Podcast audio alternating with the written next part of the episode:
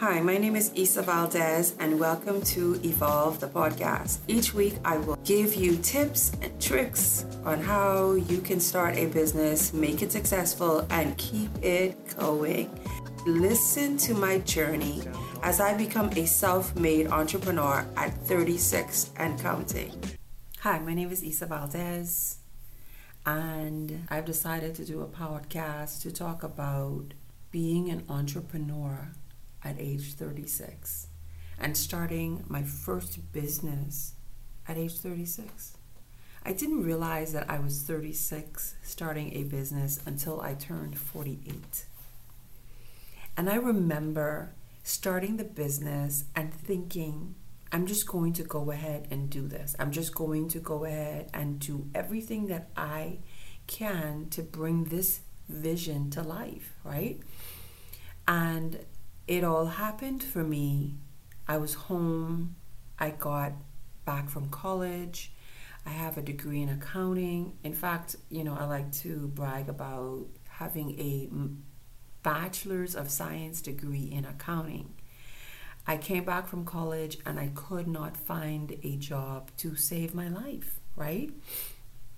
And I often credit my my cousin, he was the then managing partner at Price Waterhouse Coopers, and he called me in for an interview, and I failed and tanked the interview. People, I failed the interview at one of the top five accounting firms at that time, right?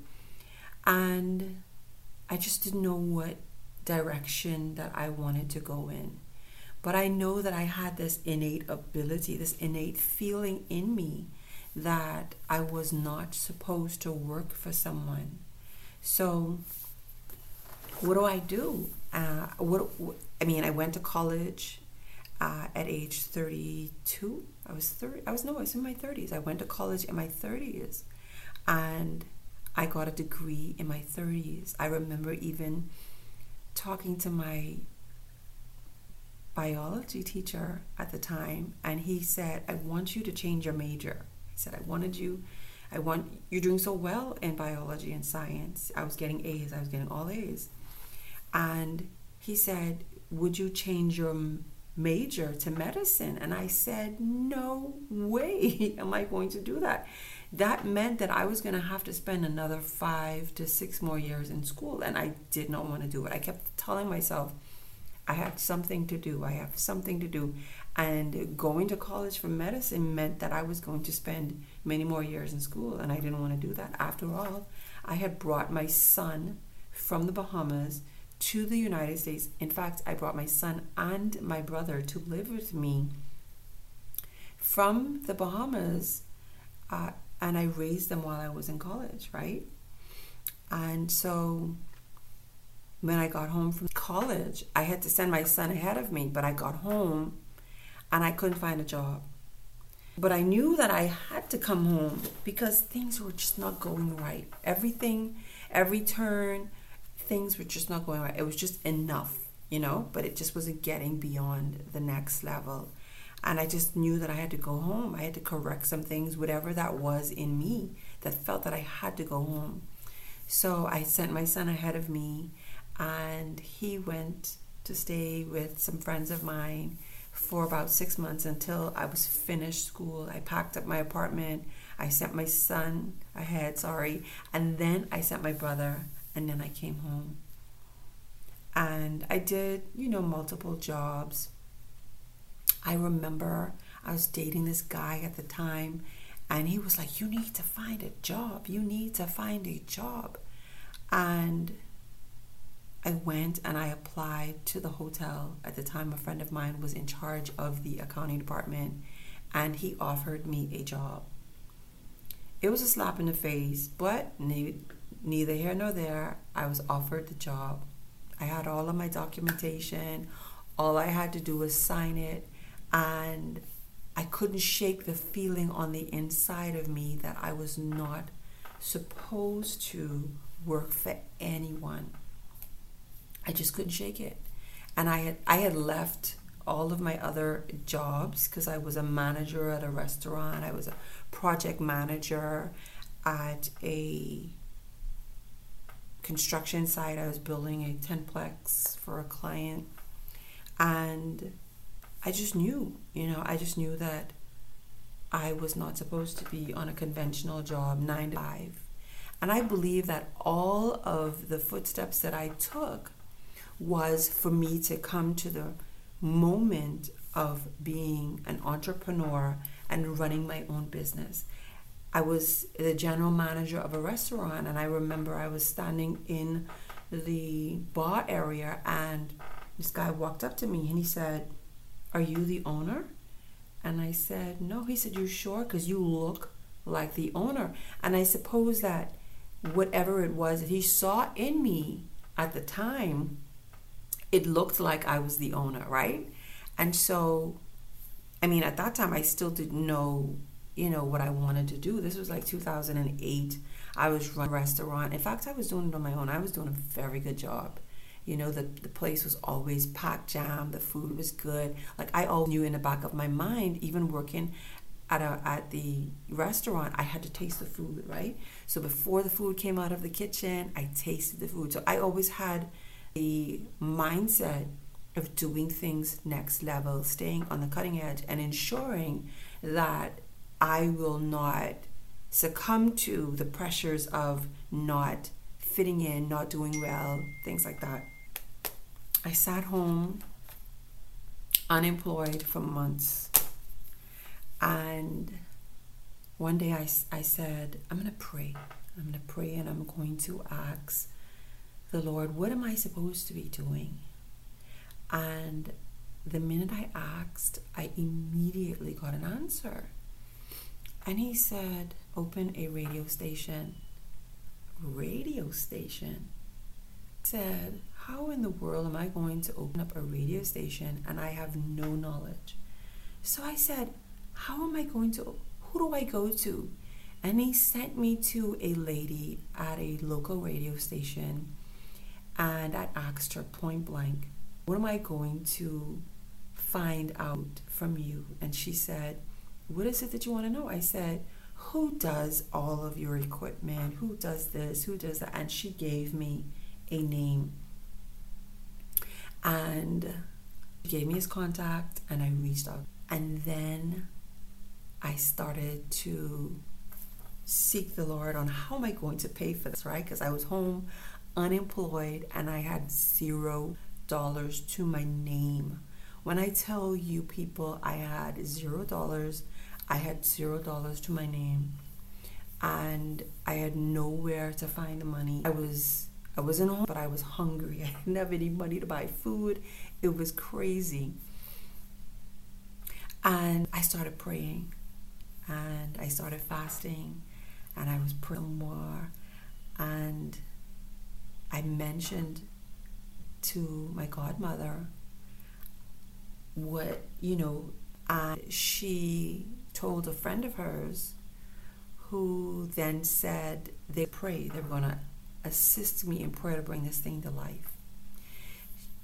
Her friend ended up telling uh, her brother, Oh, you know, I know this young lady, she wants to open up a radio station. And he said to her, anybody so then i said i'm going to go. So she told me and then i decided that i was going to go to the NAB show that i had no money right? I had created the business plan. I created the perfect business plan with regards to hers and um, but i had no idea on what it was going to cost me.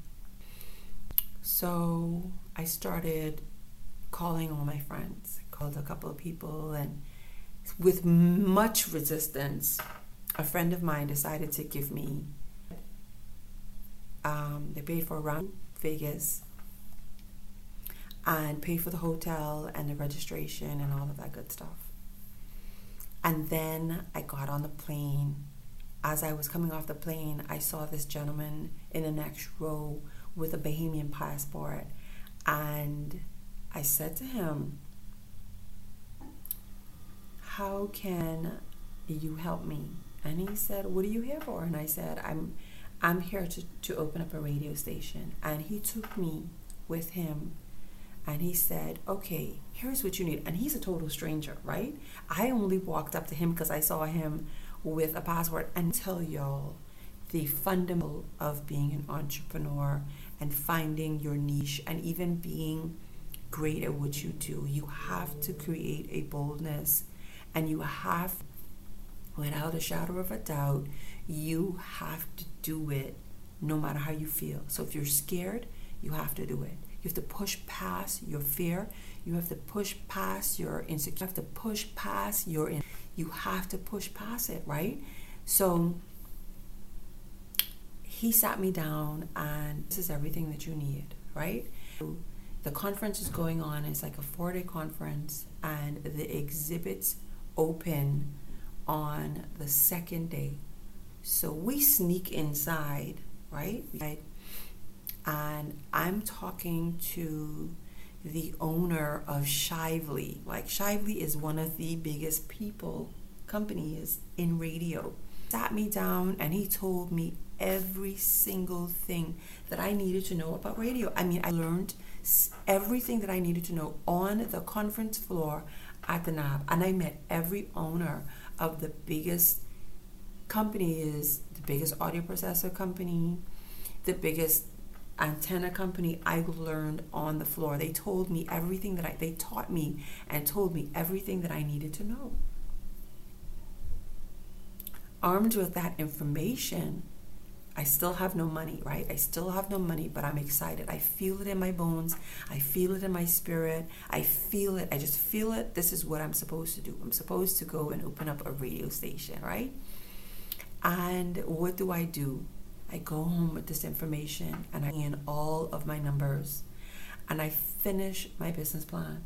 I finished my business plan and then I began to pray some more.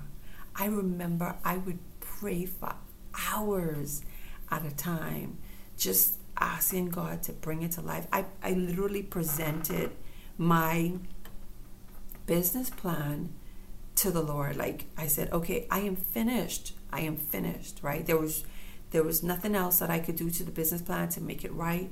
He gave me the entire blueprint, how he wanted it, who he wanted me to hire at the time. It was all, it all came, I should say, you know, line by line, precept by precept, exactly how he wanted me to do it. And I then began to formulate this plan, right? I then began to say, this is what I am going to do. And I remember with all the weeks and months of praying. So I so I got the vision in 20, 2009 and I went to the NAB in 2010. Uh, it was like April 2010 and November 11, 2011 is when we went on the air and we tested and everything was perfect. What happened between 20 April 2010 to November 2011? You have to tune in to the next episode of Evolve the podcast where I tell you tips and tricks and my story about how I started a company at age 36 and still going. So tune in to the next episode, which I will drop every week. Thank you for listening and evolve. Tune in to the Evolve podcast this and every week as I dive into all of the things that made my business successful.